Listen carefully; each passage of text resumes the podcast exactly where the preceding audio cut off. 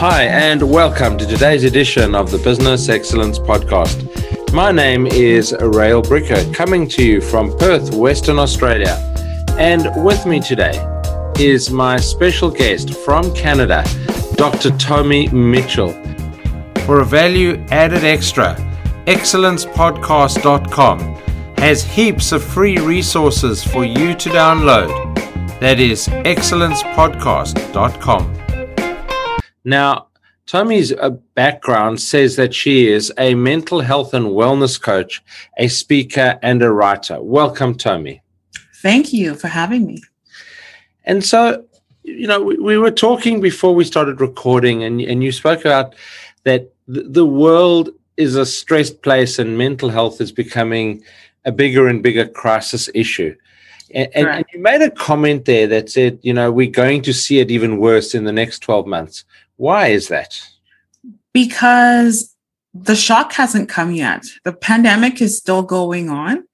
And when really those businesses that have been hanging on by a thread fall apart, when relationships fall apart, job security, just the realization of, wow, I've gone through two years of this, especially if you've lost loved ones, and plus you're dealing with your own chronic illnesses then I really think, well, I strongly believe we are going to have a huge spike in mental health crisis.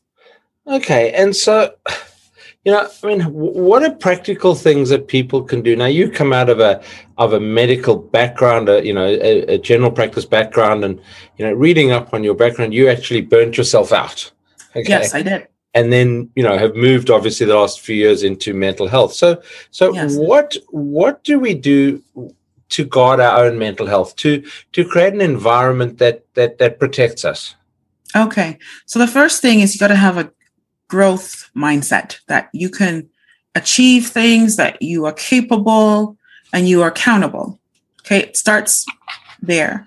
Then you have to tell yourself yes to self, meaning you have to prioritize your physical and mental well being every day, every week. You must have time for yourself because it's so easy to stuff your day with work and responsibilities and really not recharge that part of you. Okay. Then the next thing, which many people lack, is the taking empowered action. And taking empowered action means actually taking the steps to evaluate what's going on, to ask yourself, like we say, are you okay? And if you're not okay, what is causing you to feel this way? Right? And consider what the challenges or roadblocks are and find out practical strategies to help you. And if you're struggling and you're not being able to do this on your own, find support, find a therapist, find, talk to your doctor, find a coach, but please get help. So, so let me ask you a question. You know, I'm in my 50s. I grew up in a, in a world environment that said men don't cry, boys don't cry. Yes. Okay. And, and coming out of that is, is the fact that I read some statistics that you know one in five men. I don't know the the, the woman statistic, and that's not being sexist, but but obviously you know being being male, that one in five men suffer from from from severe mental illness and are not seeking treatment. You know, I mean, is there a, is there a difference, or is just is, is this just overtaking everybody now? Well, there's definitely been an increase in mental health crisis globally. Unfortunately, for men, like you mentioned, we're you know we're told boys don't cry, you know, don't be a sissy, right? So from an early age, you were basically told to repress your feelings, and they sit and ruminate and fester, and you know they can come out down the road as anger, frustration, you know. So I'm not surprised. We see it often in men, though we also see it in women too. But men's mental health is often overlooked, I do find. Well, an interesting thing, I, I years ago in one of my businesses, I, I had a couple clients who worked as prison guards. Yes. And they'd worked both in the men's prison and the women's prison. And it was startling for them, well, for me to find out the differences Yes. He said that that men, if they're frustrated or angry, will take it out on somebody else, and you know they'll have a fight. And after the fight, they'll they won't quite go for, to the pub and have a beer because they're in prison, but they'll they- they'll sort of be okay. Whereas Yeah. he, she said the women were doing a lot of self harm because they that to protect themselves they'd put up these barriers so they didn't feel, and were actually trying to harm themselves so they could feel. Is that and this was fifteen years ago. Have things changed? No, not a whole lot. Women are definitely hurting themselves, but I mean, I find women, and this is in relationships in general, they tend to hold it within them and don't bring it out, but it comes out in a passive aggressive type of way, right? Or it comes in sparks here and there at their partner, at the kid, at whoever, right? Men being more physical do tend to bring it out in a very physical way. But until both sexes actually deal with what is the underlying cause of the problem, both will continue to suffer in all aspects of their lives. Okay, and I mean, has has the increase in mental health caused an increase in domestic violence? Yes, in a way. So, you know, last year, at least in many parts of Canada, there was a huge spike in domestic violence cases. Now, some would say it's because people are stuck in their homes and unable to get out. And they don't have those outlets, right? The kids are not in school and not going to work. But yes, even if you take that out, I would say yes, mental health. There are there are people that suffer with mental health that are physically abusive because it takes a special type of psyche to actually raise your own hand towards their partner. That's not normal behavior. And and we you know you spoke about the pandemic and the impact of the pandemic. Um, I'm seeing lots of couples who don't know how to talk to each other, Mhm. and suddenly they've actually had to be, as you said, locked up in the same house um, for for months on end. And and obviously, unless you're in a you know an, an environment where you you have a large property or a large house and you have separate spaces where you can work from but you know when the whole family and the kids are doing schooling and everyone's working around the the kitchen table um, that must have created incredible stress and as you know you said it, we haven't seen the effects of that really No, we haven't fully yet. So, yeah, again, this boils down to this communication piece. Men tend to bottle it up or may lash out in anger, maybe like the dog, you dumb dog, like, but really they're mad at something else. And women do it up too. So, that's a recipe for disaster. So, people are not communicating their feelings, they're not expressing themselves. okay So then you put them together when they're all cooped up. Well, there's no outlet. And then, well, chaos ensues. okay so so you did this shift you know what what is a mental health and wellness coach i mean that's what you brand yourself as you know um, and and who is seeking you out That's a very good question. So I have over a decade of experience as a family physician. And I had, I had a gigantor practice, like 5,000 patients. I've done ER work, done deliveries, like from basically from conception to death. So I found it very hard to pick one little area to talk about. But mental health is the foundation of all health. And once you have mental health and wellness, you're complete. Because the other term I actually um, coined my, myself is a holistic wellness strategist. Now, that's what how I see it. But to layperson, it's a mental health and wellness coach. So the holistic part refers to the wellness wheel and the different components of our health. And if you address each part, you will be balanced and healthy. The problem is most people favor one, maybe they find they favor their financial health, but then they totally neglect the physical and emotional. Right? And they're unbalanced. I mean, how how important? You said the physical there. How important are endorphins in managing mental health? Well, like it's all part of the wheel, Okay. right? You know, because I mean, you know, I, I'm a, I'm an endorphin junkie. Okay, you know, give me give, give, give me a 100 kilometer cycle. That's what I'm going to go and do. Is the 100 kilometer cycle just because I enjoy the challenge. Yes. I, you know, I still play high level hockey. That's not the stuff you play in Canada on the white surface. Okay.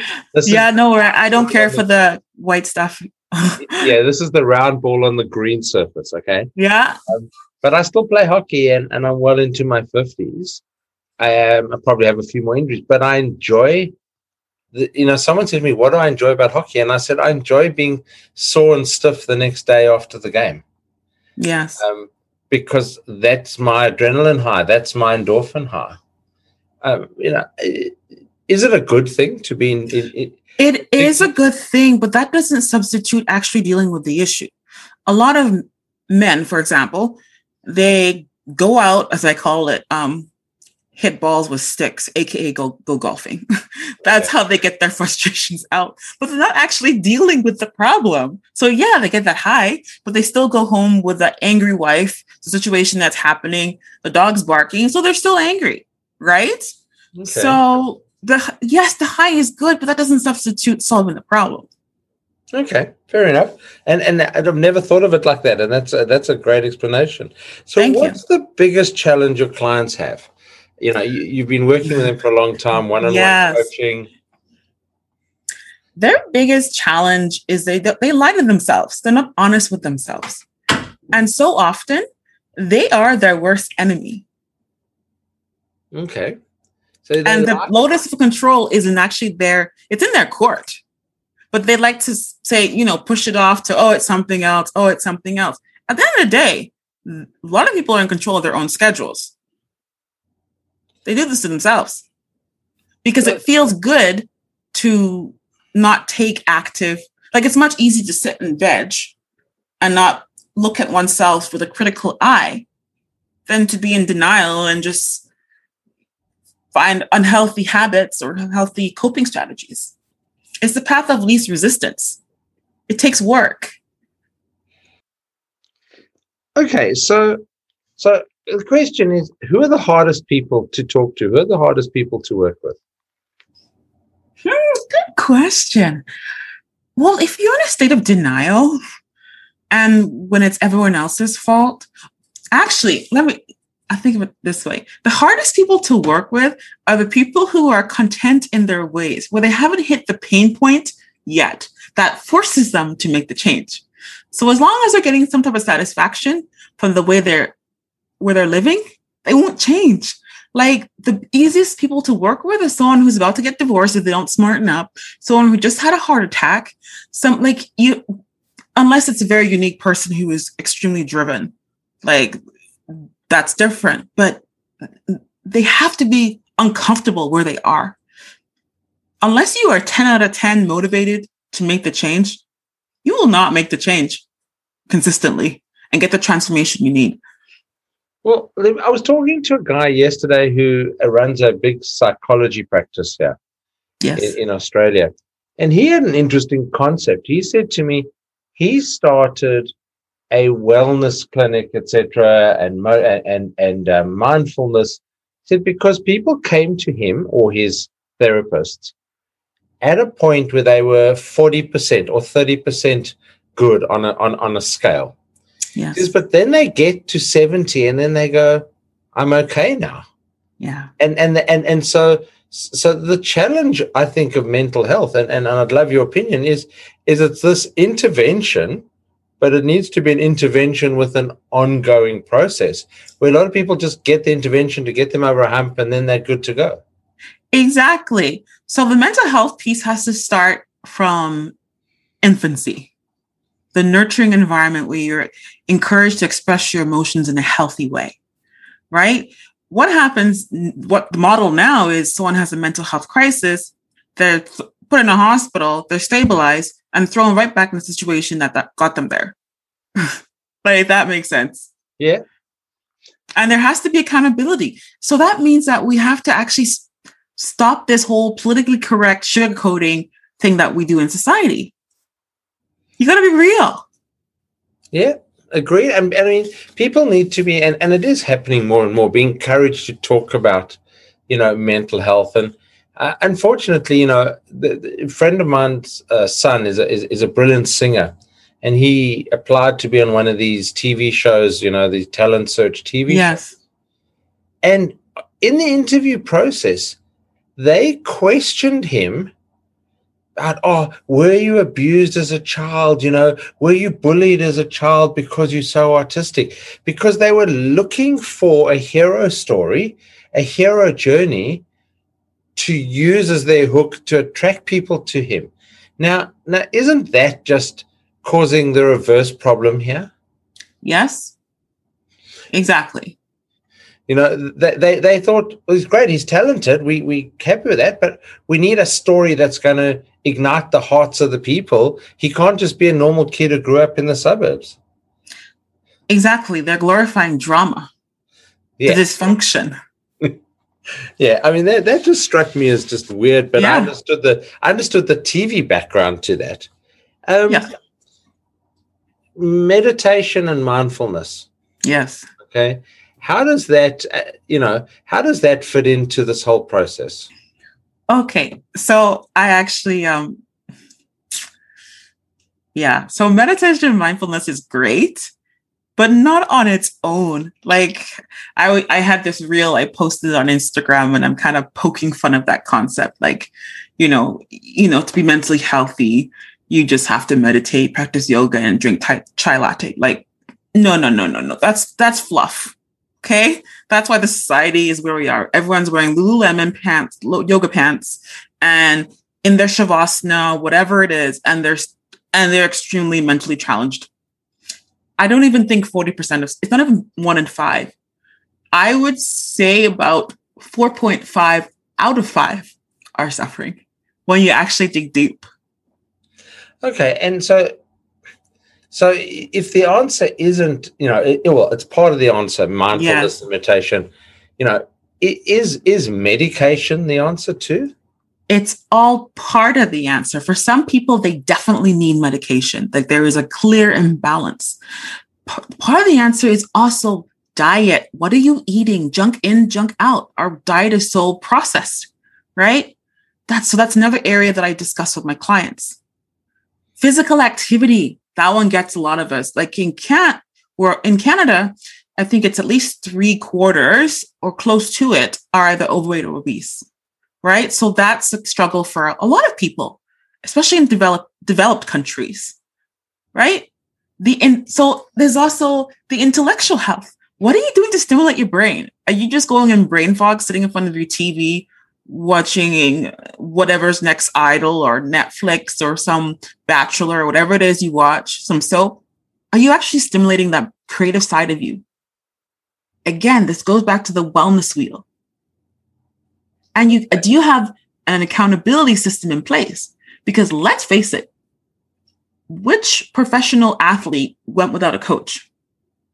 None of them. They all had coaches. Why? Accountability. We all need it we're inherently not the most productive people. It's easy to be, you know, lazy, complacent. Yeah. Well, it's interesting. So one of the top tennis players in in, in Australia um, has has had a number of coaches over time, and he's played. He played at Wimbledon in the I don't know quarterfinals. No, not quarter. Yeah, maybe the quarters of the round of sixteen. He's played in the U.S. Open, etc. And he proudly talks about not having a coach. Mm-hmm. But you see some incredible volatility from him for exactly that same reason.